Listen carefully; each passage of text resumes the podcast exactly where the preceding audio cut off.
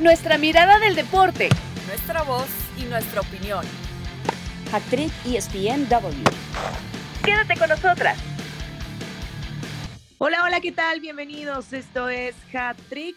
Somos Marisa Lara y Julia Hedley en el episodio 111 para hablar, por supuesto, de lo que ha dejado hasta el momento la League's Cup, una decepcionante actuación por parte de los equipos de Liga MX que también tendrán actividad el día de hoy.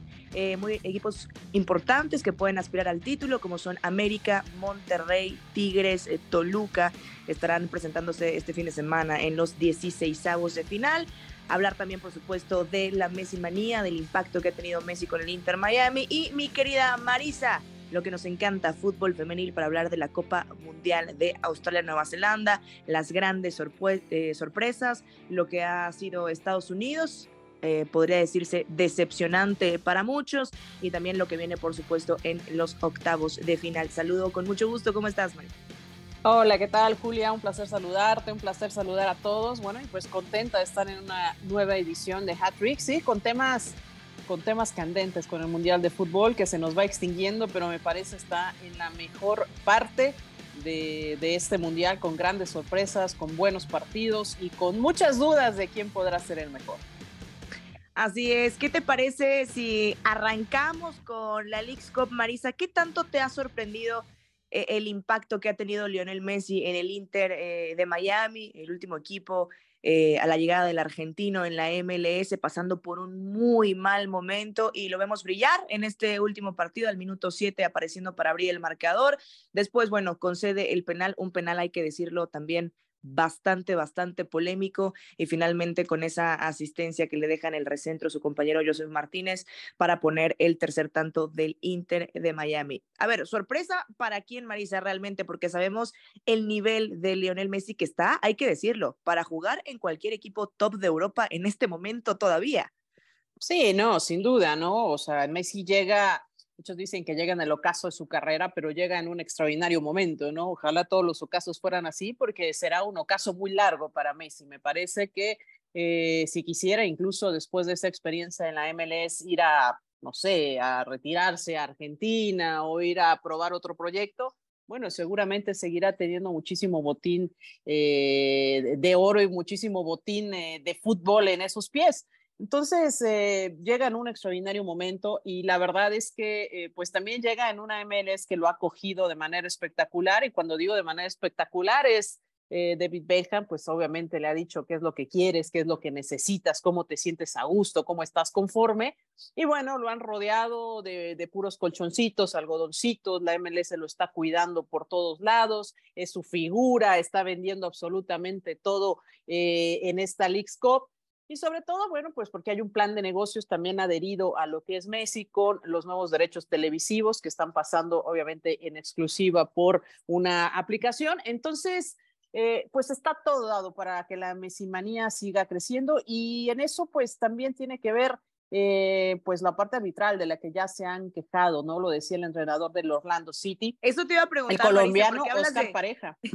Hablas de que están cuidando mucho a Lionel Messi, que colchoncitos y lo apapachamos. A ver, ¿qué tanto influye ahí el arbitraje? Se ha hablado mucho, desde mi punto de vista, ha sido malo en esta League Cup de forma general, no especialmente en favor del Inter Miami, también lo hemos visto afectar realmente a los equipos mexicanos.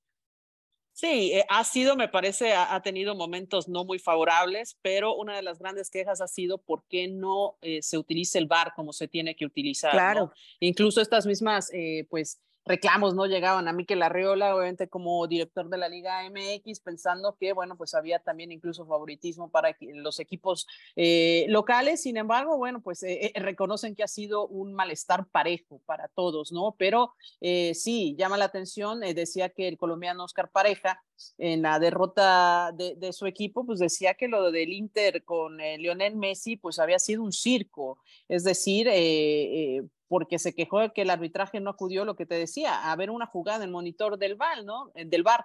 Decía este penal que ya mencionabas, dice, fue increíble, ¿no? Si estuvo el VAR y tenemos árbitros, entonces tenemos que ser honestos e ir a verlo porque el partido lo merecía. Y estoy de acuerdo con él, ¿eh? A mí me ha tocado ver... no, es que no había absolutamente nada.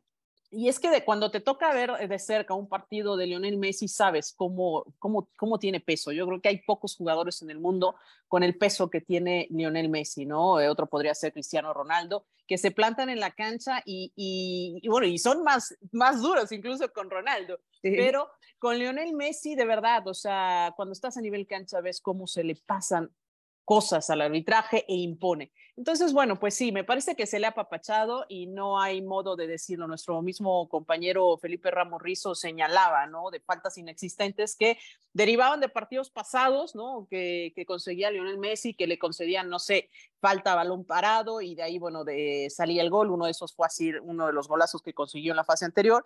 Entonces, eh, sí, creo que hay un consentimiento, no lo podemos negar, pero pero habría que ser un poco más cautelosos, un poco más discretos en este tema, porque sí deja un malestar generalizado. Y ojo, ¿eh? tampoco creo que Messi necesite de este tipo de ayudas, porque ya lo decimos, pasa por un extraordinario nivel.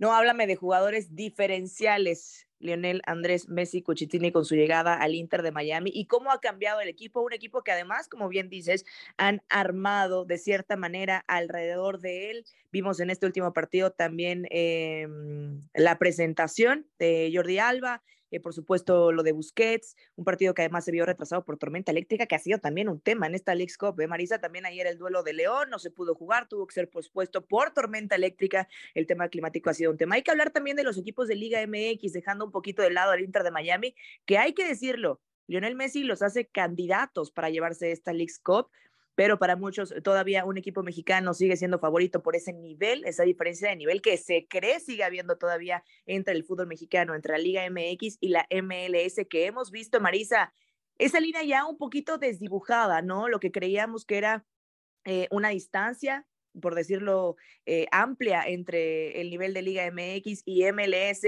y este tema tan morboso, si podríamos decirle, que le gusta tanto a la afición hablar de si ya alcanzó la MLS a la Liga MX. Y bueno, ayer vimos equipos eliminados, Pumas sí, por otro equipo de Liga MX que fue Querétaro, Pumas que se cansó de fallar, ¿no? O sea, todo el partido tuvo oportunidades eh, el equipo de Ciudad Universitaria, pero bueno, también vimos la eliminación de Cruz Azul frente a Charlotte, Cruz Azul que había perdido precisamente su primer juego frente al Inter de Miami, alcanza a ganar el segundo eh, en penales después de empatar y finalmente eh, también en penales se despide de esta Cup frente al equipo de Charlotte, equipos eliminados. Atlas le sucede lo mismo. Atlas me parece, Marisa, además, va ganándolo de forma temprana en el partido, 2 por 0, le igualan el marcador y terminan también venciendo al equipo rojinero, el entrenador expulsado. Bueno, todo un tema. ¿Qué está pasando con los equipos de Liga MX? Porque a mí me parece, Marisa, que es un reflejo de lo que es nuestra liga, ¿no? Hablando de los cambios que están intentando hacerse, del no descenso, de, todo este tema es, un reflejo del, fútbol mexicano, del nivel que tenemos y de a lo que aspiramos, dejando también eh, a un lado los factores, por supuesto, como que somos visita, ¿no? Y eso claro que afecta eh, e, en viajes, y lo han dicho los entrenadores, en cierto modo también como, como forma de pretexto, pero ¿qué, qué está sucediendo? Para ti, ¿qué, ¿qué, qué, fue lo más decepcionante y qué equipo te decepcionó más en esta League Cup de Liga MX? Pues bueno, eh, creo que sí hay varias atenuantes, ¿no? Que eh, si bien, vamos, no son fundamentales y terminan influyendo, ¿no? El hecho de que los equipos mexicanos empezaran después de haber tenido una pretemporada y haber jugado solo tres partidos en la liga, que se suspendió obviamente un mes para, para hacerle acomodo a esta League Cup, bueno, eh, habla, y, y, aquí estamos en una situación inversa, ¿no? Porque muchas veces en el torneo de la CONCACAF, en la Champions League, eh, se hablaba, ¿no? De que los equipos eh, estadounidenses, bueno, pues llegaban o canadienses llegaban como llegan ahora los equipos mexicanos, ¿no? Que llegaban apenas empezando su liga. Entonces, esta falta de ritmo terminaba notándose dentro de estos aspectos deportivos. Ahora tenemos una situación inversa. Ahora los equipos mexicanos son los que están empezando la liga y la MLS está, bueno, pues ya en un camino enfilado para ir hacia la recta final de su torneo. Es decir, traen un montón de partidos encima, un montón de ritmo, o sea, hay una diferencia en cómo llegan en el nivel deportivo, que está mostrando, me parece a mí también, un nivel más cercano a lo que tienen los equipos de la MLS que estos que hemos visto cuando ellos empiezan en pretemporada. Esa sería una. Dos, el, tema de estar de visita, bueno, por supuesto que afecta. Hay estados donde, estadios donde evidentemente la gente está casadísima con sus equipos, ¿no? Donde van y llenan el estadio y no hay una sola alma o hay muy poquitos del equipo mexicano. Eso también es un hecho, no es no es de que van a meterse y van a ser locales, porque no no es así, ¿no? Y eso ha sido una queja constante, ¿no? Los viajes dentro del territorio eh, norteamericano y pues también lo ha dicho el mismo Carlos Vela, ¿no? Que lamenta que no se haya podido abrir este torneo, bueno, pues también hacia allá. Entonces, sí son atenuantes, hay que decirlo. Y bueno, pues esto en estas eh, condiciones, pues ha habido una diferencia sustancial. Ahora, ya lo decía el Tuca Ferretti ayer, ¿no? O sea, México eh, ya no es el gigante. Dice, ustedes piensan que es el gigante de la zona y eso se acabó. Ya no hay gigantes en esta zona. Y tiene razón el Tuca, esto se viene diciendo desde hace un montón de tiempo, se veía ya en un parámetro de la selección, ahora en este morbo justo de comparación de quiénes son mejores, eh, pues bueno, la MLS está levantando la mano evidentemente y equipos que eh, mexicanos pues que sí están eh, decepcionando, me parece, pero que también están mostrando esta cara del fútbol eh, real que hay, ¿no? Que, que, está viendo, ¿no? El equipo de Pumas, que es un equipo en construcción, sigue todavía apenas en ese proceso, bueno, pues termina, termina saliendo, que es el Querétaro, el que está dando la cara por el fútbol mexicano, pues habla, habla también mucho, ¿no? De las ganas y la seriedad que le han puesto equipos eh, grandes también como el Toluca, que son de los representantes que quedan, Tigres, Monterrey, eh, América. América, León, eh, que son, bueno, pues León que viene también eh, de, de, de, de, tener grandes actuaciones, de, hacer cosas bien internacionalmente, Tigres, o sea, creo que estás hablando de los equipos que están pasando el mejor momento, Chivas que ya sabemos que se fue, fue que uno de los que más dolió, pero Chivas, ya lo sabemos. Que a mí me parece. Te puede dar un buen partido, se puede, sí, se puede caer, o sea, pero ese es el accionar de Chivas, o sea, Chivas, incluso en la temporada regular pasada, tampoco es que haya tenido así de, uh, vamos a despegar, o sea, tres partidos y luego cuando no esperabas empataba o perdía, o sea, creo que la regularidad de Chivas, o la irregularidad, perdón, la irregularidad de Chivas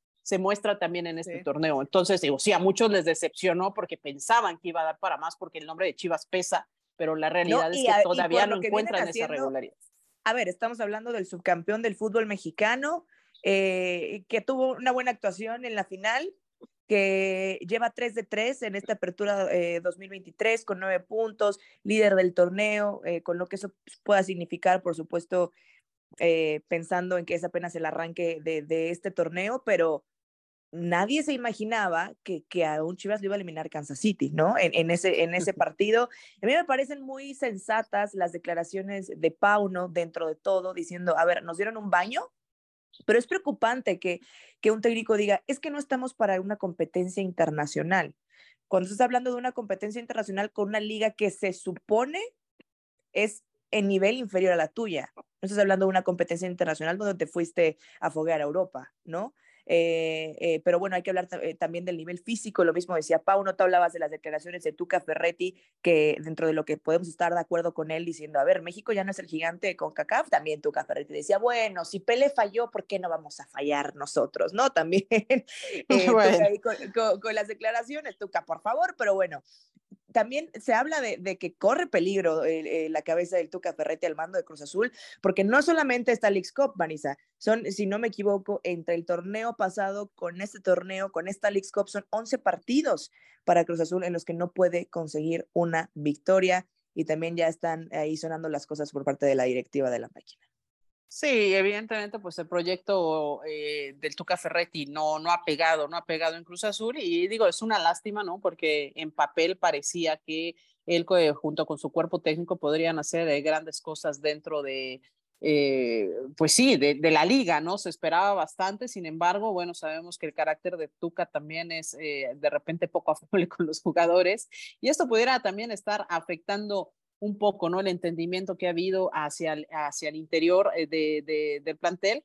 Pero sí, la realidad es que el proyecto no ha pegado, es como las plantas, ¿no? O sea, pones ahí un piecito de planta para que agarre y la verdad es que no ha agarrado eh, este proyecto y eh, sé que Cruz Azul tampoco puede seguirse dando el lujo de, de, ir perdiendo, son sotaneros de la tabla general y, y, no es un lugar pues muy privilegiado donde te gusta estar, ¿no? O sea, el mismo Mazatlán, ¿no? Te, lo veíamos, bueno, también teniendo su participación en la League's Cup, eh, pues está arriba, ¿no? Y, me, refiero al Mazatlán porque, bueno, pues eh, de repente el torneo pasado no, no le fue tan bien.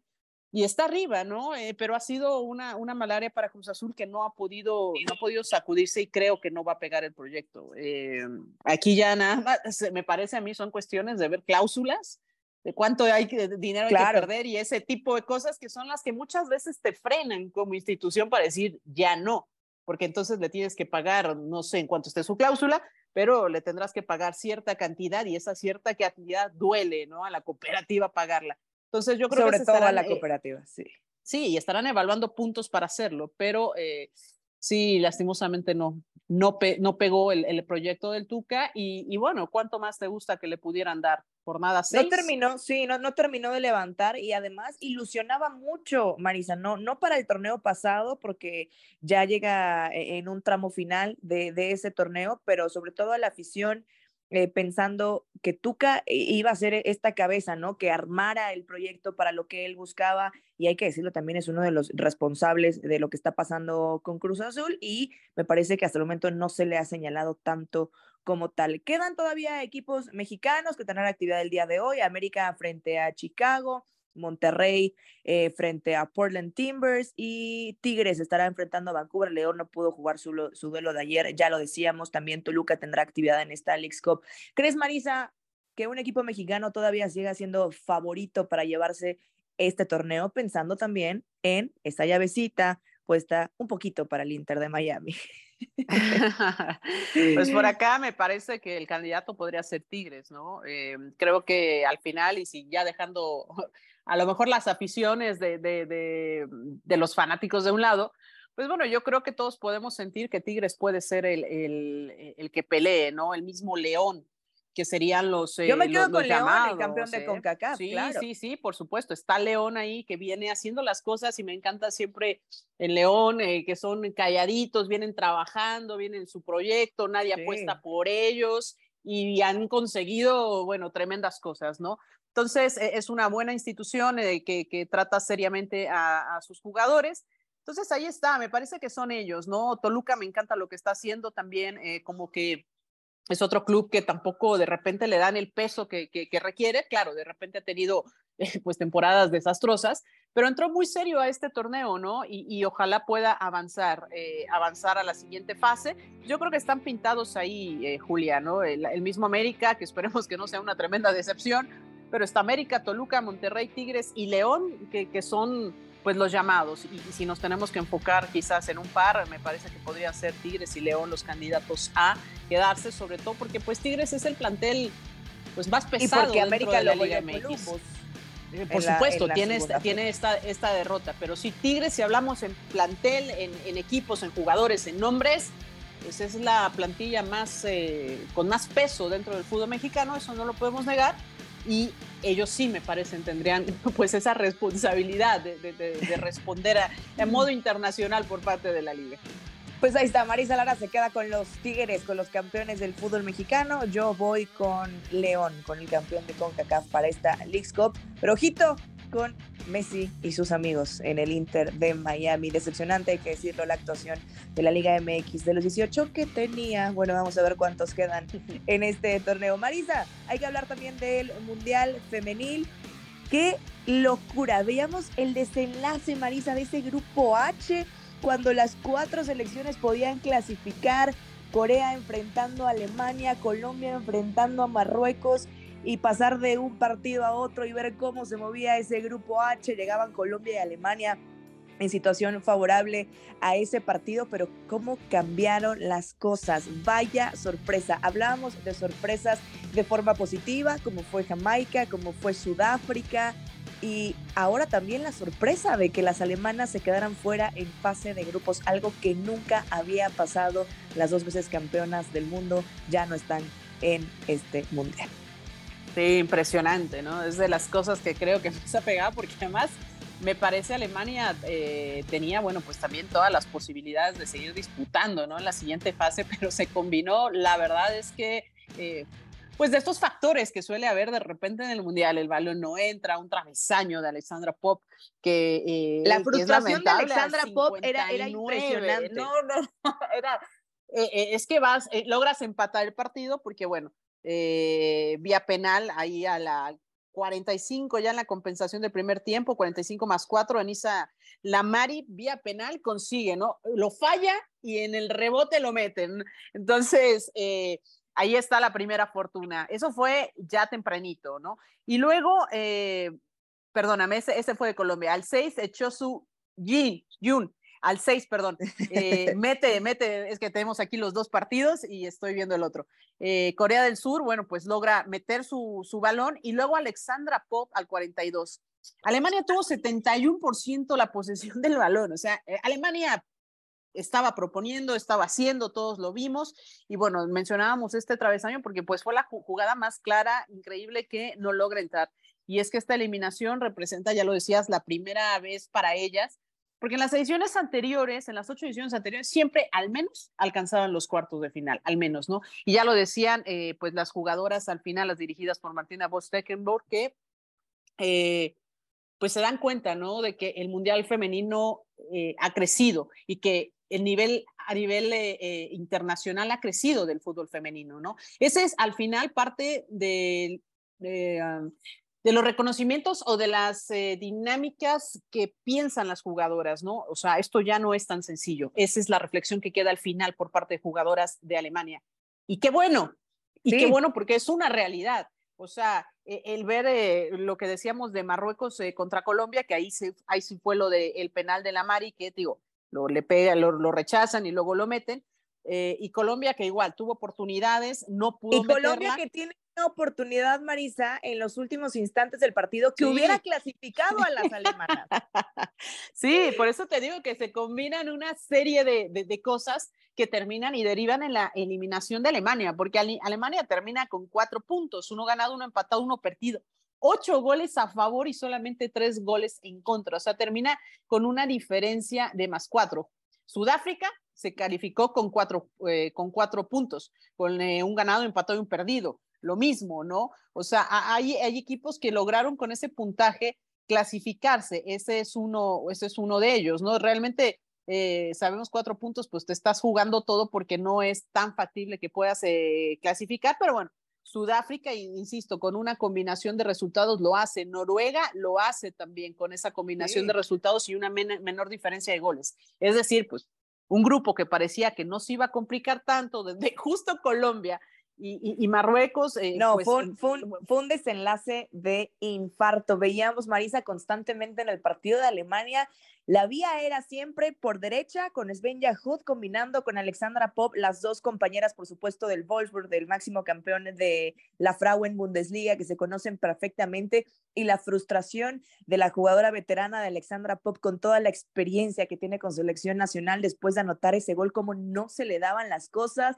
Al final, el infarto de Colombia teniendo la oportunidad del gol de clasificar a las alemanas, pero la forma de aguantar de Marruecos, hablando de sorpresas, Em, la primera nación árabe que se clasifica a estos octavos de final y la primera nación debutante en esta Copa del Mundo que avanza a la siguiente etapa. Y no es ninguna sorpresa, Marisa, lo vimos en Qatar 2022. Ahí tuve la oportunidad yo de narrar a la selección varonil en los cuartos de final, pegándole a Portugal para meterse por primera vez a unas semifinales, una nación africana.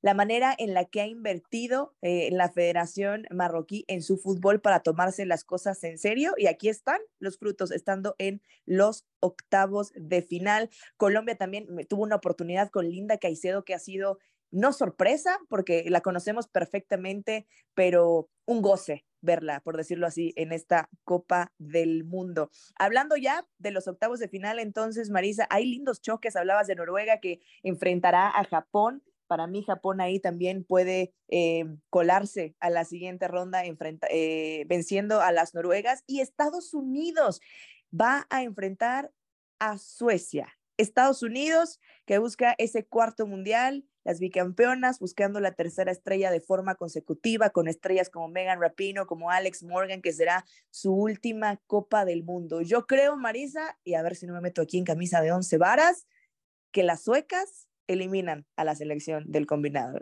eh, a la selección de las barras y las estrellas.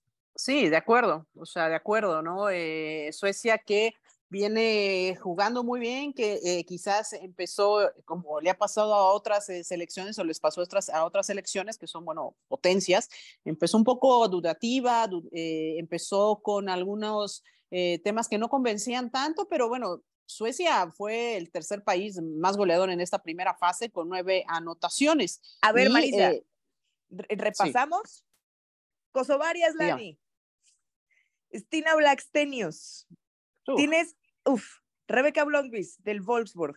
Ahí nada más estamos hablando de la ofensiva. Lina, por supuesto, del Arsenal, el medio campo con Ritin Cannered, una jugadora que yo tuve la oportunidad de ver y narrar eh, de, desde la Obos Dama Svensken y brillaba, destacaba ya con el Chelsea eh, en Inglaterra. Olofsson, ese medio campo con Caroline Seger del Rosengard, eh, Kurmark del Haken. Vámonos a la defensa. Fridolina Rolfo, Magdalena Eriksson. Hay que continuar con, esta, con, este roster que tiene la selección sueca. Para mí es de las favoritas para llegar a últimas instancias en este mundial.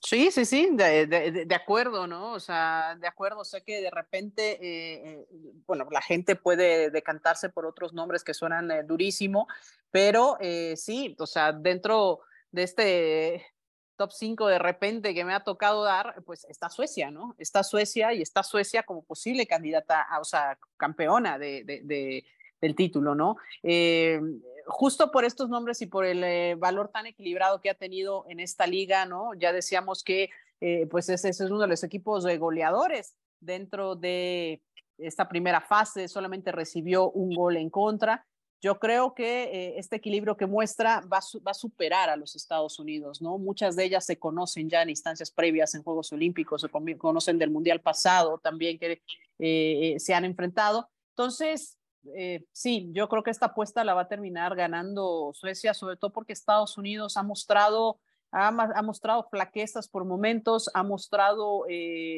malos momentos eh, y eso creo que no lo va a perdonar Suecia. Y saben que están ante una oportunidad histórica de dejar fuera a las campeonas mundiales. Entonces, no, no va a ser sencillo para ellas y creo que sí, Suecia va a terminar imponiéndose, ya mencionabas los grandes nombres que tiene, ¿no? No vamos a repetirlos, ¿no? Pero son tremendos, son tremendos, aunque los Estados Unidos lo tiene y ya lo hemos dicho en otras ocasiones, esta combinación de juventud, con experiencia, bueno, pues de repente ha dejado algunos huecos que no han terminado pues de, de, de, convencer, digo, tiene grandes jugadoras como Alex Morgan, que también ya está sus últimas instancias, Sofía Smith, que es de las jóvenes, Trinity Rodman, que es de las jóvenes, Lindsay Horan, que es de las de experiencia y carácter, Sullivan en el medio campo, Dimelo también, eh, Julie Ertz atrás, que es una extraordinaria jugador, eh, jugadora, está Kirma, está Don, o sea, tienen un plantel muy bueno, pero creo que eh,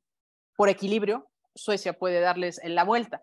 Y eh, con Japón, con eh, Noruega, Japón para mí fue el mejor de la primera fase y siempre es, candidato, es candidato fuertísimo también a quedarse con el título Japón, que ya fue una vez campeón del mundo y que si hablamos de estos tridentes que ya mencionábamos y lo hicimos con Suecia, bueno, pues el tridente de, de, Japón encabezado por Inata Miyazawa, que es la goleadora hasta el momento con cuatro, y después Emina Yanaka y Rico Becky, que son las jugadoras que la acompañan por los lados, son tremendas, o sea, de verdad, son tremendas, son efectivas. Esa es como la gran diferencia, es la palabra que estaba buscando. Japón es un Pregúntale equipo efectivo.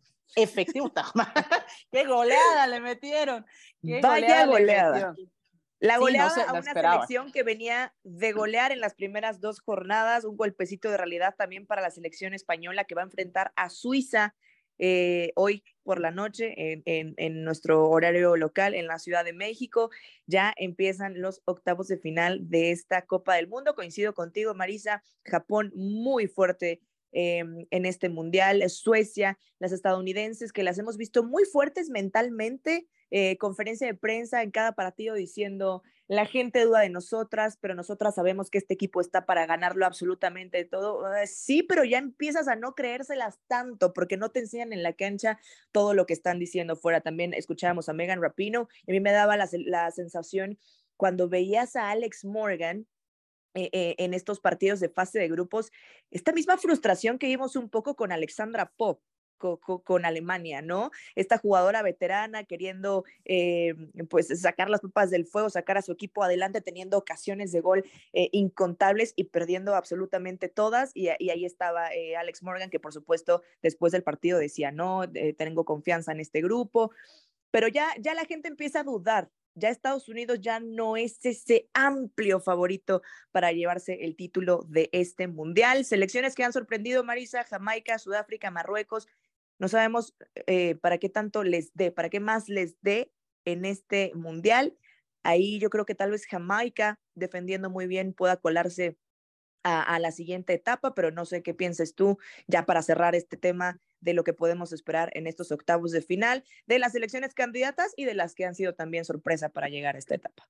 Bueno, para terminar el bracket, eh, Inglaterra contra Nigeria. Eh, Creo que la calidad de Inglaterra se va a imponer ante una velocidad y una explosión de Nigeria, que tiene medio campo hacia adelante. De repente tienen algunas, eh, eh, algunos errores que son propios de desarrollo técnico de las jugadoras y creo que eso lo va a aprovechar Inglaterra, que es una de estas selecciones que digo que empezó no convenciendo, empezó, siento yo, un poco flojón y ha ido mejorando conforme pasan los minutos. Entonces creo que Inglaterra... Y con todas las bajas que tiene.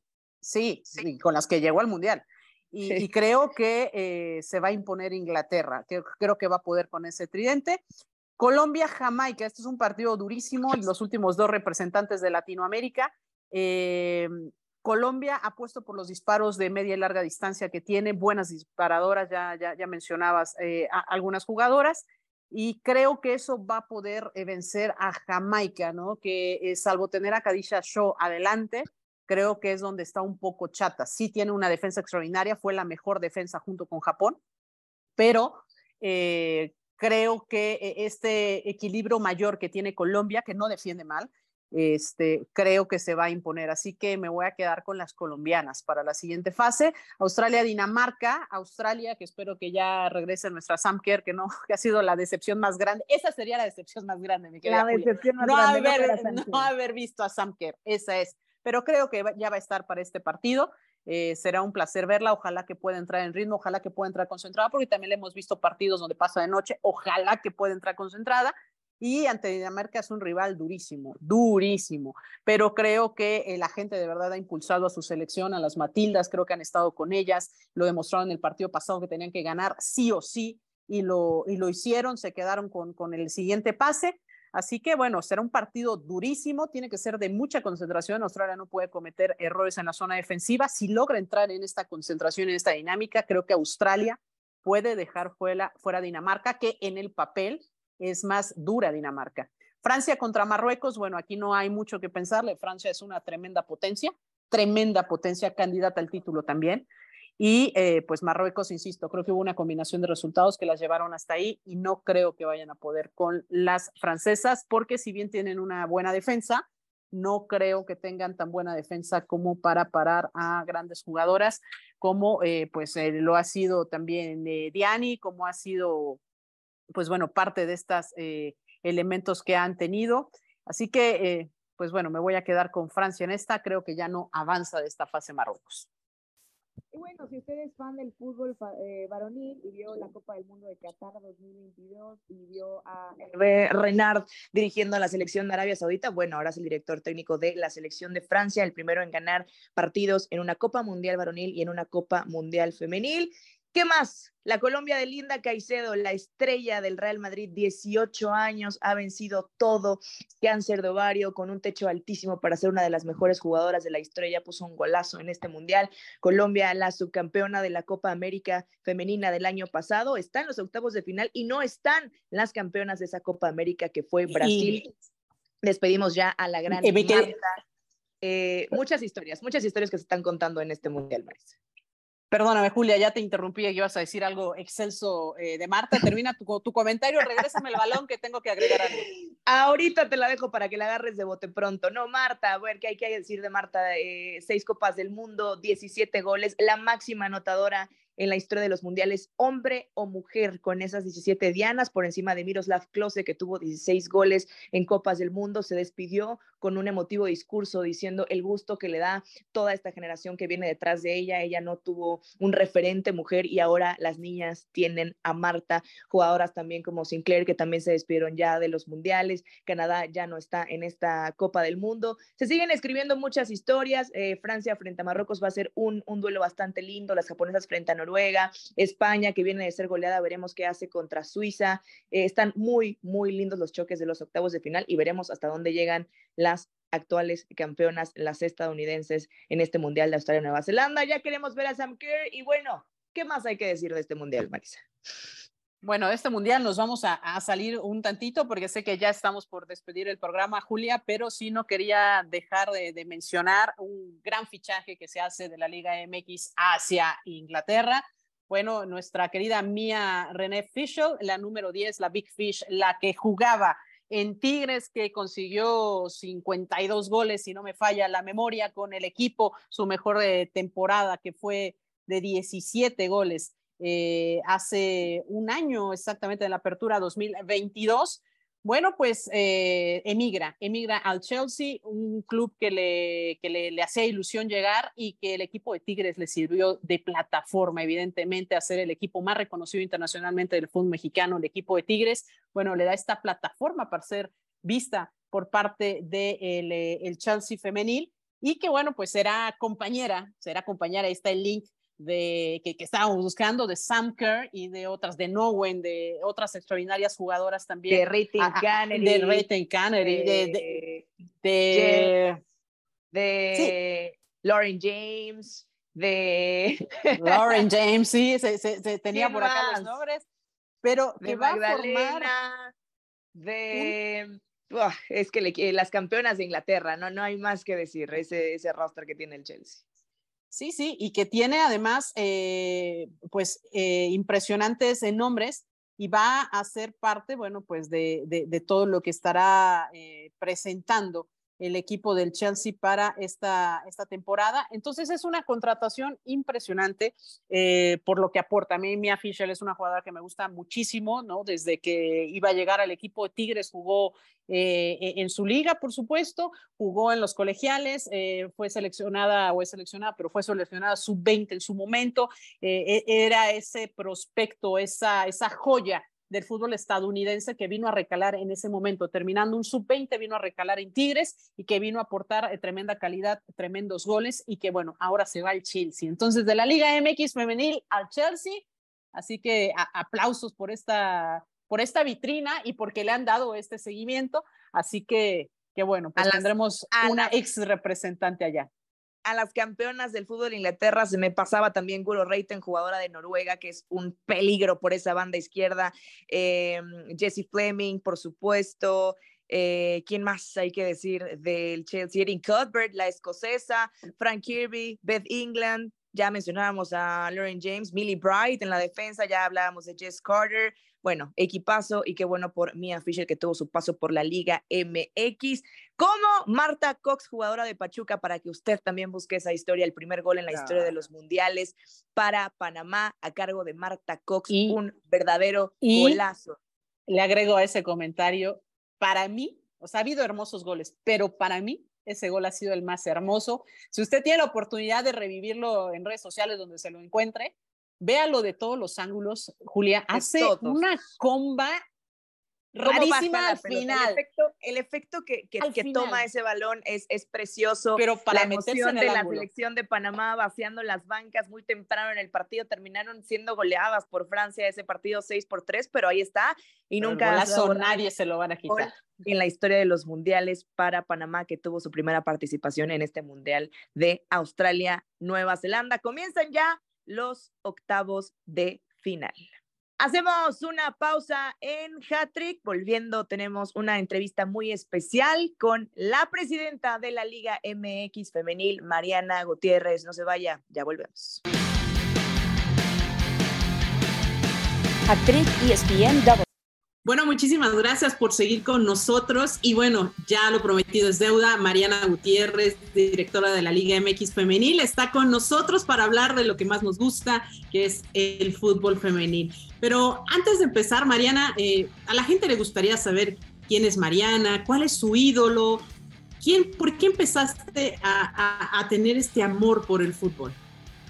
Hola Marisa, encantada de estar aquí en Hat Trick. Eh, muchas gracias por la invitación un abrazota a ustedes, a su audiencia. Em, cada vez que me hacen esa pregunta, creo que mi versión cambia, porque cada vez que analizo y analizo por qué me gusta el fútbol, regreso al, creo que uno lo trae nato, ¿sabes? Es un, es un amor indescriptible, es, es eh, yo no sé si alguna vez ustedes han tenido o conocen de las fobias, yo sí tengo una. Y, y así como uno habla de los miedos eh, irracionales, pues así también hay ciertas pasiones y amores, ¿no? Eh, lo único que sí puedo decir es, eh, Mariana Gutiérrez es una apasionada al fútbol, como pocas personas van a conocer en su vida, pero la vida me fue desarrollando este amor incondicional al fútbol femenino, ¿no? Em, creo que en gran parte se lo debo a mi familia por el tipo de educación que me dio. Nos hicieron muy deportistas, niños, niñas muy sanas. Eh, y pues, siempre crecí rodeada de, eh, en la parte de la familia con niños, entonces pues el balón era, pues ya sabes, el, el objeto de la discordia. Y en la escuela, pues era un sistema educativo que siempre he platicado, ¿no? Eh, muy a manera cultura estadounidense. Entonces, todas y todos jugábamos lo mismo, ¿no? Si jugábamos a la casita, ahí íbamos todos y jugábamos, porque éramos un equipo, una escuela muy chiquita. Y si jugábamos fútbol o jugábamos eh, básquet, lo que me dijeras, ahí íbamos todos y nos metíamos al mismo equipo. Entonces, em, creo que tiene que ver mucho en el ambiente en el que me desarrollé, pero mis primos, mis, mis, mis amigos de la escuela de ese entonces, pues crecieron a la par y yo no he visto que esa pasión se les haya desarrollado como a mí. Entonces sí creo que una parte es muy orgánica, ¿no? Bueno, Mariana, en estas preguntas rápidas, me gustaría que nos dijeras quién es tu ídolo en el deporte. No, no me gusta ese juego porque tengo muchos. escoge uno, escoge uno ahí. Billie Jean King. sin duda. ¿Por? ¿Por? Eh, porque por lo que peleó ha hecho que el, deporte femenino tenga mayor visibilidad al día de hoy. Muy bien. Para quien no sabe, eh, eh, Mariana tiene un título de entrenadora. Mariana, sé que eres directiva. Sé que eres, directiva. sé que eres directiva, pero ¿te gustaría ejercer en algún momento la, la profesión? Sin duda, pero no como, como creen. la verdad es que me encantaría dirigir un equipo de niñas pequeñas, me encantaría. Amo, amo, soy súper niñera, pero la realidad es que lo estudié para conocer cuál podrían ser las necesidades de los cuerpos técnicos y poder un poco entender y hablar su idioma cuando escuchamos sus necesidades, ver cómo podemos apoyar. Eh, ¿Te hubiera jugado, te hubiera gustado jugar en esta Liga MX femenil? O sea, tu pasión llegaba como para eso. ¿Qué posición? Eh, pues miren, se lo están preguntando a la persona que ha jugado de todo, pero la que más me gustó, sin duda, es, es en la C. Me encanta, me encanta eh, repartir el juego. Ok. La creativa de Mariana, muy bien. Eh, ¿Qué otros deportes te, te apasionan, Mariana? Eh, además del fútbol, que sabemos que te encanta. Decías, crecí en una familia de futbolistas, de, perdón, de, de deportistas. ¿Qué otro deporte te apasiona? Pues no, mucha gente no lo sabe, pero jugué prácticamente seis años hockey sobre hielo. Vámonos. sí. Ruda. Pues no, porque ese, es que déjenme decirles que hasta que hay ciertas categorías que eh, puedes jugar sin checks, ¿no? Que es esa la parte ruda y a mí me tocó jugarlo sin checks y por ser la única, en ese momento ya en las últimas, ser la única mujer en la liga en México, me daban chance de seguir jugando con niños más chiquitos, porque aunque no lo crean, los niños se desarrollaban y me iban sacando 10 cabezas, ¿no? Pero em, jugué muchos años aquí en México eh, y es sin duda el deporte más divertido que yo he jugado. O sea, imagínense jugar fútbol, pero con eh, patines, patinando, ¿no? Es, es una adrenalina bastante interesante Y hoy actualmente el deporte el que estoy tratando de practicar es el golf. Me encanta, me encanta. Eh, era una pasión de mi abuelo y lo estoy tratando de retomar. No, pues toda una deportista, eso no nos queda duda, Mariana, del amor que le tienes a los deportes y, y, nos encanta que sea así. Bueno, Mariana, vámonos a, un poco a las preguntas que tienen que ver también con la Liga MX. Seis años, seis años. Estamos aquí como relojito, estuvimos en los cinco, estamos ahora en los seis años también de la Liga MX femenil. Qué rápido se ha ido el tiempo, pero creo que a diferencia o lo que ha pasado en este último año ha traído avances importantes. ¿Qué, te gusta de los avances que se han logrado y que se celebran en este sexto aniversario de la liga? Mira, bueno, obviamente felicidades a la Liga MX femenil, ¿no? ya son seis añotes. También a ti, Marisa, porque desde el día uno has acompañado este proceso, obviamente también eh, a, todo el equipo que ha estado. Eh, y a eso me refiero, jugadoras, medios de comunicación, eh, medios independientes. Y el otro día hacíamos un análisis porque cuando presentamos el, el nuevo balón de Nike, hacíamos un análisis de eh, que en conclusión decíamos que esta era una nueva era. ¿Y por qué? Yo creo que los cambios más radicales que hemos visto han sido del quinto al sexto año. Primero es la aprobación de la centralización de los activos, eh, trayendo como este primer gran activo a Nike, el primer gran patrocinador único específico de la Liga MX femenil. Em, esta visión que tiene hoy nuestro presidente ejecutivo, Miquel Arreola, que la ha dejado súper clara de cómo podemos llevar o agilizar este proceso de ser una liga autosustentable, autosuficiente, eh, a través de generar nuestros propios ingresos. Esa es creo que una de las partes más importantes del quinto al sexto año.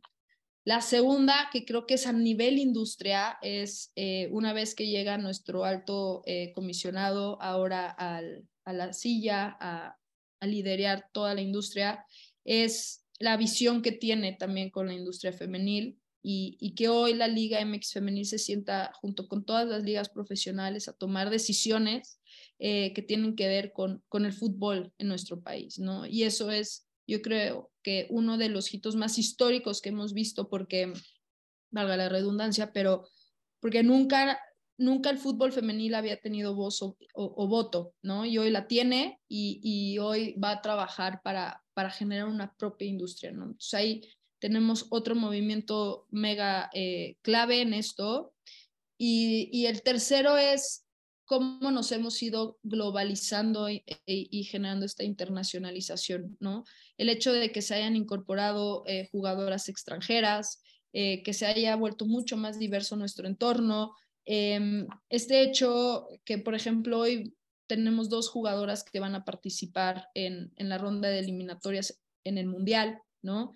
Em, esto antes lo veíamos muy lejano, hoy ya es una realidad, esas jugadoras aportan mucho conocimiento, mucho talento acá, cuerpos técnicos, etcétera, pero también han puesto el mapa de, de la Liga MX femenil, nos han puesto en el mapa global, ¿no? Hoy se habla de esta liga eh, y en, entre más diversas somos y entre más diversas se convierta la industria, pues incursionamos, implementamos un protocolo de acoso y hostigamiento que yo, yo diría con eso cerraría el gran cambio que hemos o cómo hemos evolucionado del quinto al sexto aniversario, ¿no? Eh, estas son tres cosas que nunca antes habían pasado en nuestro fútbol y que cabe mencionar y, merece mencionarlo más bien porque eh, es gracias a, la incorporación del fútbol femenil eh, a nivel profesional, ¿no?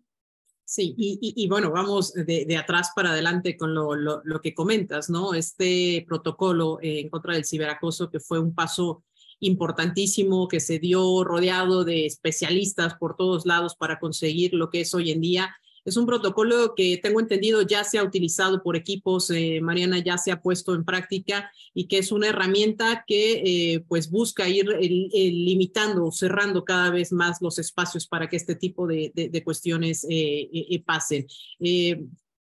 ¿Será perfectible? ¿Irán viendo si se puede modificar? ¿Ha funcionado lo que se ha implementado hasta el momento de este protocolo en particular?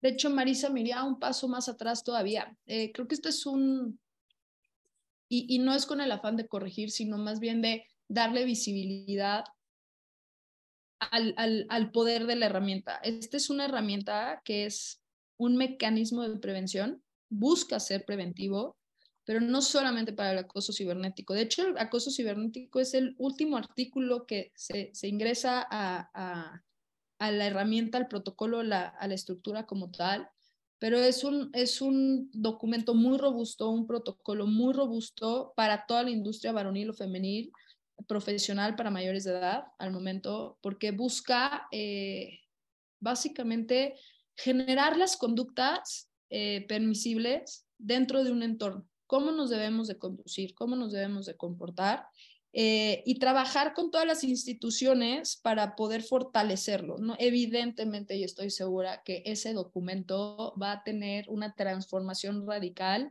conforme vaya avanzando el tiempo, conforme vayamos conociendo, conforme vayamos capacitándonos. Ahorita estamos justo en la etapa, en la segunda sesión, ayer, hoy es Sí, ayer se llevó a cabo la segunda sesión de capacitación con los 18 clubes y otras instituciones que son parte de, como la federación, como la asociación de jugadoras y jugadores. En, fin, como que eh, esta etapa es un proceso de mucho conocimiento, de mucha reflexión. Hay muchas preguntas al respecto porque no es nuestro core business, ¿no? Al final nosotros ponemos un balón, los clubes ponen un balón, entran 11 personas a una cancha a jugar y a eso nos habíamos dedicado toda esta vida, ¿no? Entonces, hoy creo que es un gran mecanismo que debemos de aprovechar y que sin duda va a, a, mejorar nuestro entorno, porque siempre lo hemos dicho, ¿no? Y lo, lo hemos platicado también fuera, fuera de, del aire, eh, Marisa, pero pues al final nuestro fútbol es reflejo de nuestra sociedad, ¿no? No, no estamos inmersos 24/7 dentro de ese entorno nada más. Creo que hay, hay muchas cosas a las que estamos expuestas y expuestos en el día a día en nuestro país y, y no podemos pensar que no es algo que pueda pasar, al contrario, sino estar preparados en caso de que se tenga que acompañar un proceso así, ¿no? Sí, no, y, y, me encanta, y tienes razón, esto tiene que abarcar más, me encanta que sea eh, para ponerse en práctica tanto en varonil como femenil, y también hablar de que pueda aplicarse ¿no? en fuerzas básicas, en categorías sub-19, en categorías inferiores, porque realmente y lamentablemente ha habido casos ¿no? que han salido a la luz, no en el fútbol femenil tanto, pero ha habido en el varonil, en categorías inferiores también, donde ha habido abusos, donde ha habido eh, situaciones que eh, son dolorosas señalarlas, pero que existen y que esto pueda ser una herramienta para poder cuidar también a aquellos niños y niñas que están creciendo en nuestro fútbol. Me parece fantástico que siga creciendo y que siga ampliándose y cubriendo todo, todos estos aspectos, Mariana. Eh, mencionabas el tema de lo que ha aportado también la Liga MX al Mundial, Sueposengüe, que sigue todavía jugando allá, que es ahora activo, ¿no? También ya de parte eh, de, del fútbol femenil. Eh, la misma la misma Jenny Hermoso que está, está por allá también, en fin, representantes dentro de la liga, la misma Marta Cox que hizo tremendo golazo, que han estado pues presentes. Eh, ¿qué, ¿qué, te ha parecido hasta el momento? Bueno, pues este, este roce que de repente van a traer de regreso tremendas jugadoras eh, a nuestro fútbol y la experiencia y lo que van a poder aportar cuando pues regresen y se incorporen a sus equipos. Fíjate que eh, yo lo primero que mencionaría es, no sé si te pasa a ti que el sabor de este mundial es, es completamente diferente cuando no ves a México ahí, ¿no? O sea, es, es como volver a echar limón y sal a la, a la herida, ¿no? Y, y hace como reflexionar muchas cosas y volver a analizar y revisar, lo cual me encanta porque sabemos que dentro de, de, de, esta estructura, de este edificio, estamos como cada vez más comprometidos para hacer que eso no vuelva a pasar, ¿no? Eh, es, eso es como lo primero que yo diría, ¿no? El cómo eh, es, increíble seguir viendo que no estamos ahí. Esa es como la primera, ¿no? ¿Qué tenemos que seguir haciendo y mejorando para que no vuelva a pasar? De parte de la liga, ¿cómo puede apoyar esto a selección nacional? ¿no? Eso, eso es un poco lo que trato de decir. ¿Cómo puede mejorar la liga para poder fortalecer a selección nacional en lo que le compete? La siguiente es cómo podemos crecer la cantidad de jugadoras dentro de la liga que participen en un mundial, porque esa experiencia, esa experiencia es a nivel elite tu máximo em, sueño, ¿no? O sea, el, el, lo máximo a lo que puedes aspirar como jugadora profesional es jugar una eh, es un mundial de tu categoría. Hoy vemos a una linda Caicedo que, que lo tenemos que decir. Dime qué jugadora o alguna vez, no lo sé en, jugadores, creo que debe de haber un poco más, ¿no? Pero que en un año te hayan jugado tres mundiales, ¿no? De diferentes categorías. Eso habla de lo que se está desarrollando el fútbol femenil hoy. Em, entonces necesitamos crecer la cantidad de jugadoras que están dentro de un mundial, que aporten a la Liga MX femenil. Y la tercera es, ¿qué provecho le podemos sacar a lo que esas jugadoras están allá que podamos implementar acá, ¿no? Yo, el primero, y creo que estaba mucho, eh, estaba identificado mucho antes de que esto sucediera y desde antes del premundial es, por ejemplo, ¿dónde está parada la jugadora mexicana promedio con respecto a otras ligas eh, eh, internacionales o otras selecciones nacionales a nivel rendimiento, por ejemplo, ¿no? Miquel ha sido súper enfático de la cantidad de partidos que se juegan a nivel selección o a la cantidad de partidos que se juegan a nivel liga. Este, entonces, hacer un análisis profundo de cómo podemos mejorar el rendimiento de la jugadora a una media nivel, a nivel global, ¿no? Eh, yo creo que eh, una de las cosas que más nos gusta del Mundial es que cuando termina el área de rendimiento eh, eh, hace un análisis profundo para saber dónde mejoró, lo va a comparar con Francia y hacia dónde va la tendencia física de la jugadora. Eh, cosas que vimos en Francia, por ejemplo, es que las porteras juegan más con los pies. Antes no pasaba con, las porteras, ¿no? Hoy vemos, por ejemplo, que se juega mucho más con los extremos. Veíamos cómo había evolucionado el fútbol del 4-4-2 al 4-3-3 ¿Cómo podemos hacer que eso pase en nuestra liga? Que al final, pues eh, el parámetro máximo es jugar en esa competición, ¿no? Entonces, es, es, una de las cosas que tenemos que analizar en el comité femenil y que, que una vez que regresen esas jugadoras podamos seguir eh, sacándole provecho a, qué se debe de hacer, ¿no? Y otra de las, y, hay que, y la última que yo diría es, esta es muy polémica y, y tiene mucha, muchos muchas aristas, pero ¿cómo puede nuestro calendario verse eh, beneficiado cuando hay un mundial? ¿no? Porque estas fechas fueron muy duras para nosotros. Hoy pregúntale a un Pachuca si está contento con sus resultados cuando sus mejores jugadoras están jugando en un mundial, ¿no? ese tipo de cosas a nivel industria, ya cuando son domésticas, es súper complejo y que tenemos que analizar para ver cómo podemos hacer que esto no nos golpee como liga. Sí, sin duda, ¿no? Por, el aporte que ha tenido, ¿no? Eh, Pachuca al Mundial, ya mencionábamos a Marta Cox, ya la misma Jenny Hermoso. Eh, sí, sí, también. Eh, o sea, por eso es que se ha visto tan desproveído en estos, eh, en estos partidos eh, el equipo. Y también, eh, bueno, pues Uchana Kanu, que era la otra que no me llegaba, que ya no está en la liga, pero que llegó. O sea, a lo que voy es, la gente debe de dimensionar también los nombres tan importantes que llegan a esta liga, ¿no? Uchana Kanu, que se fue a jugar ahora a, los Estados Unidos, a la, National Women's Soccer League, que está representando a Nigeria, que está en estas instancias también, pero que pasó también por el equipo de, Tigres y dejó grandes, grandes goles, gran aprendizaje, pero ese tipo de jugadoras.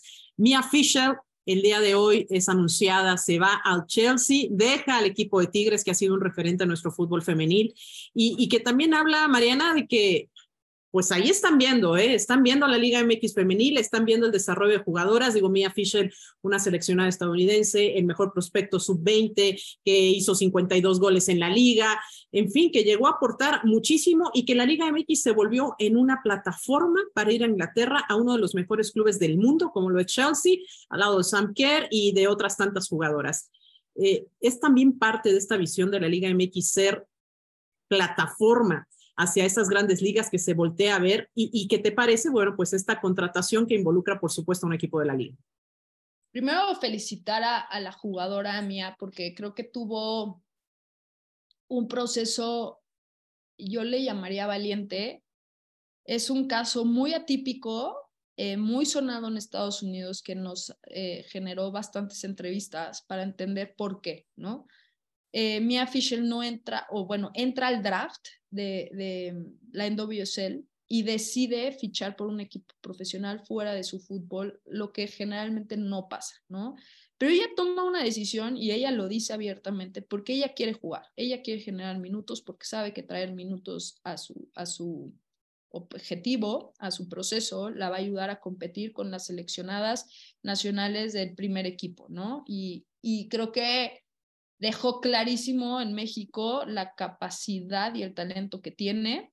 Y segundo, felicitar al club porque el club tuvo una visión de contratar al futuro prospecto, o más bien al prospecto sub-20 de Estados Unidos, ponerla en una plataforma mundial y eso creo que Mía lo sabía. Convenció el club a la jugadora, le enseñó la estructura que ha, en la que ha invertido en mucho tiempo, ¿no? Eso también hay que aplaudirlo para que Mía pudiera cumplir con su proceso, ¿no? Mía al final quería eh, eh, crecer, desarrollarse y con esta plataforma que le brinda Tigres y le brinda la liga, alcanza un objetivo que es ir a jugar, tú ya lo dijiste, en uno de los mejores cuatro yo diría entre los top 8 a nivel mundial, el mejor de, Inglaterra, eh, ya ha jugado finales en la Champions League, al lado de las mejores jugadoras del mundo, sin duda. Eh, y como objetivo de la liga, yo iría más allá, porque desde el día uno dijimos que esta iba a ser la liga en donde las mejores jugadoras quieren llegar, ¿no? Creo que hoy México, no creo, estoy segura que México tiene esa oportunidad porque tiene la visión, tiene el hambre, tiene la estrategia para, para siempre estar dentro de las primeras ligas. Lo que pasa es que sí toma tiempo poder competir a nivel deportivo con esas ligas que se desarrollaron durante 30 años. En el corto plazo, es increíble, lo festejamos, lo celebramos, que esta sea una plataforma para que las jugadoras vengan, se desarrollen o sean descubiertas y se vayan, como es el caso de Camberos, ¿no? El caso de Canu, sin duda. Eh, eh, y que puedan llegar a plataformas hoy más consolidadas, que realmente son pues la Barclays en Inglaterra y la NWSL en Estados Unidos. Pero, ¿Qué tenemos que hacer para que sigan viniendo más jugadoras como Charlene Corral, como Jennifer Hermoso, eh, eh, como Andrea Pereira, jugadoras de renombre a nivel mundial, ¿no? Eh, Germain, que la, la, estamos viendo ahorita con Sudáfrica, que está en rayadas, en fin, tenemos una serie de jugadoras no formadas en México que, que le generan tanto talento a nuestro fútbol, porque tenemos esa oportunidad, porque México y los clubes tienen esa hambre. Entonces, yo creo que eh, no están peleadas las unas con las otras, porque tenemos claro que nuestros objetivos son a corto, mediano y largo plazo, ¿no? Muy bien, Mariana. Eh, ya que hablabas de estos objetivos, eh, lo hemos platicado en otras ocasiones, pero Ahorita está en boga la, la League's Cup con, el, con los equipos varoniles dentro de la liga y, y lo hemos platicado también, que, sería muy lindo también tener un intercambio a nivel clubes con la National Women's Soccer League por el simple hecho de que es una de las dos mejores ligas en el mundo, donde están eh, la mayoría de las jugadoras, eh, de las actuales todavía campeonas eh, mundiales Estados Unidos. ¿Te generaría esta ilusión, una League's Cup pero entre equipos eh, de la Liga MX femenil y la National Women's Soccer League. Claro, por supuesto. O sea, pero además, em, déjame decirte que hay una gran relación entre ambas ligas y se ha platicado eh, un sinfín de veces. Em, hemos intercambiado mejores prácticas porque lo que nosotros tenemos claro es cómo podemos desarrollar la región. Más allá de una competencia, ¿cómo podemos desarrollar la región? Porque la realidad es que si no mejoramos esta región, si no impulsamos esta región, mucho podremos hacer como país, pero a la hora de llegar a estas competencias de elite, como hablábamos del mundial, eh, tiene una gran desventaja porque estas jugadoras que están en Europa están jugando una Champions League que les genera mayor cantidad de minutos contra mejores jugadoras, con mayores ingresos, con plataformas mucho más globales, ¿no? hay una diversidad de competición en donde eso fortalece el rendimiento de los clubes de las jugadoras. Si Estados Unidos, que hoy lo estamos viendo, ¿eh?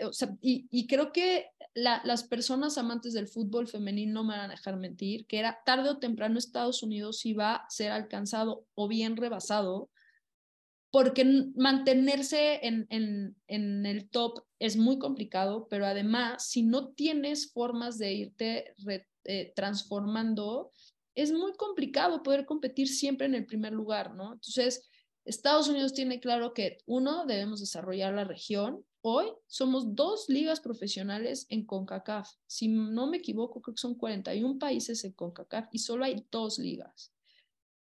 ¿Qué ha hecho bien Jamaica? ¿Qué ha hecho bien Haití? Son dos equipos, dos selecciones nacionales que hoy estamos viendo a Jamaica dándole una cátedra de fútbol a Brasil, pero porque son jugadoras que cuando tú analizas la estrategia de Jamaica, está jugando en Europa. Son jugadoras titulares en los mejores equipos de, de la NWSL y de, de Inglaterra, ¿no? Entonces, pero ¿qué tan sostenible es eso? Cuando esa generación termine, ¿qué va a suceder? Nosotros lo hemos platicado mucho y platicamos con Estados Unidos, cómo eh, podemos nivelar también el, la parte deportiva entre México, que no ha calificado un mundial en los últimos ocho años, ¿no?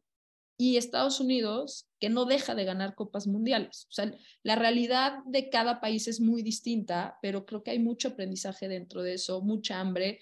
México aporta un valor intangible que es la afición. Es un valor que Estados Unidos no lo tiene, que hoy lo estamos viendo en Leagues Cup. Eh, y, y bendito, y, y, yo siempre lo voy a decir así, ¿eh? bendito fútbol varonil porque como va adelantado prácticamente nos deja ver el futuro. Todo el aprendizaje que hay hoy en Leagues Cup lo podemos traer al femenil, sin duda alguna. ¿no? Eso, eh, y está claro, porque además hay esa disposición por parte de la estructura de, de Leagues Cup, de, de la MLS, de la eh, Liga MX, de, de esas mejores prácticas, poderlas construir en el femenil. Entonces, creo que hoy estamos viendo otro tipo de fútbol, otro tipo de industria y hay que, yo sí como aficionada lo valoro muchísimo, ¿no? Entonces, yo creo que una de las cosas que tenemos que sentarnos a, a, a terminando el Mundial y el Congreso es finalmente cómo queda establecido el, el calendario, digamos, internacional para que a, alrededor de ese calendario podamos trabajar, si ya no va a haber ninguna modificación en esas, que además hay muchas fechas FIFA eh, en, en meses que no nos gustan tanto, por así decirlo. Entonces, eso, eso, creo que, y ese es un reto que tenemos todos los países a nivel mundial, ese famosísimo calendario, pero lo que está increíble es que hay una enorme disposición de ambos países por seguir desarrollando nuestro deporte, ¿no? Nuestras ligas ya eh, brevemente, porque nos queda poco tiempo, Mariana, pero brevemente, eh, quedan dos preguntas más, pero quisiera preguntarte, eh, están por ahí los rumores de que quizás para el 2026 México pueda albergar igual en un, en un bloque de, de, de Norteamérica el Mundial Femenil, lo cual sería pues fantástico, ¿no? También que llegara el fútbol a esta región. Eh, preguntarte rápidamente, ¿ilusiona esta posibilidad? ¿Ilusiona vivir esto que se vive en Australia, en Nueva Zelanda, pero vivirlo en nuestras tierras? Claro, por supuesto que ilusiona y emociona. Que, imagínate ver el mejor fútbol femenil del mundo en tu país, pero además nuestra afición se lo merece. ¿qué, ¿Qué mejor premio que traerle a nuestra afición eh, la máxima competición a nivel mundial, ¿no? Y, y bueno, pues la más aficionada, sí, me atrevo a decir, soy yo, que eh, lo, lo, que es padrísimo es ver cómo se desarrolla cada cuatro años el fútbol femenil. Es que es, son ese agigantado desarrollo que hay, ¿no? Entonces, hoy hemos visto sorpresas como Alemania está fuera del Mundial, Brasil está fuera del Mundial. Eh, imagínate qué nos espera para el siguiente Mundial. Entonces, ansiosa, emocionada de lo que viene, de ver cómo, cómo este deporte va creciendo y, y nada, que eh, ver en qué se puede apoyar para que, que, llegue a nuestro país y que nuestra afición se lleve eso, eh, la magia del fútbol femenil, ¿no? Sería, sería fantástico, sería increíble, se eriza la piel nada más de pensarlo y sí, ver esta alternancia dentro de los equipos es padrísimo ver estas sorpresas, es padrísimo porque habla de un crecimiento y ese crecimiento ya se reconoce a nivel mundial. Los mismos especialistas que lo ven a distancia lo están reconociendo. Y bueno, como no queremos dejar esta parte de aficionada tuya fuera dentro de este mundial, queremos que nos ayudes rápidamente lo que queda en estos octavos de final que nos des tus favoritos, eh, que nos digas, voy país por, voy partido por partido y tú nos vas diciendo, ¿vale? Octavos vale de final. decir empate o qué? No, pues de aquí ya sabes que ya no hay empate, avanza o avanza uno, ya Eso, que pero. Bueno, entonces, Bueno, si avanza, ese, Tú me dices cuál de las dos. Yo creo que es empate, pero se define acá. O ya dime directamente Países Bajos y ya, ¿vale? Va. Entonces, va. Estos son los pronósticos de octavos de final de Mariana Gutiérrez, la directora de la Liga MX en femenil. Países Bajos contra Sudáfrica, Mariana. Países Bajos. ¿Por? y, y- y va a ganar bien, porque es, es, uno del, es una de las federaciones con una estrategia eh, a largo plazo y ahorita tendría que estar cerrando esa, esa estrategia que construyó. Las vimos en la Eurocopa. em, son, es un fuerte contendiente a llegar a la final. ¿eh? ¿Sí? De acuerdo contigo. De el Suiza-España, ¿contra quién te quedabas? España. Contra Pero no le va a ser fácil a España ganar, pero España, según España. yo. Ok, entonces Suecia contra Estados Unidos, te quedas con Estados Unidos. Japón contra Noruega. Japón. Fuerte contendiente a la final. Y al título, mi querida Mariana, las veo fuertes contendientes al título. Inglaterra contra Nigeria. va a estar muy cerrado y aquí el físico tiene mucho que ver porque Inglaterra perdió a sus mejores jugadoras por ligamento cruzado, pero va a ganar Inglaterra. Y yo creo que por la mínima, ¿eh? Pero Nigeria corre como Dios de mi vida. Ahí está Uchena Canu, que era de la que, de la que hablábamos, por supuesto. Colombia contra Jamaica, los últimos dos representantes de Latinoamérica. El físico va a ganar y va a ganar Jamaica. Uh, te vas con CONCACAF, muy bien. Correcto. Eh, Australia contra Dinamarca. Otro de los más cerrados, eh, yo creo que gana Australia por la mínima, si no es que en empates, y porque el factor ser locales va a ayudar mucho. Francia contra Marruecos. Francia. Fuerte contendiente al título. Sí, esa no estaba muy complicada. También creo que se le acaba ya la suerte a Marruecos, que ha sido pues esta sorpresa y este caballito negro que ha venido ahí haciendo de las suyas y demostrando pues el trabajo también que ha tenido eh, Marruecos dentro de su federación y las cosas que han hecho bien también, por supuesto. Bueno, Mariana, pues eh, te agradecemos mucho también tus pronósticos, te agradecemos mucho la entrevista y que hayas estado con nosotros en Hat Trick. Siempre es un placer escucharte, un placer verte y, por supuesto, hablar de fútbol femenino. Muchas gracias, Marisa. Encantada. Ahí me avisas qué gano si gano la quiniela, ¿no? ya, ya, te avisará nuestro productor Rodrigo qué, qué, qué, es lo que te ganaste. Pero mira, un pase para otra entrevista más adelante, mira, ya está hecho. Excelente. Muchas gracias a Hattrick por la invitación eh, y nada, disfrutar lo que queda del Mundial. No se pierdan, tenemos una super jornada, partidazos, traemos el, el Chivas Tigres, por ejemplo, así que tampoco dejen de sintonizarnos. Muchísimas gracias a Mariana Gutiérrez y nosotros cerramos esta entrevista en Hattrick ESPNW. Hattrick ESPNW.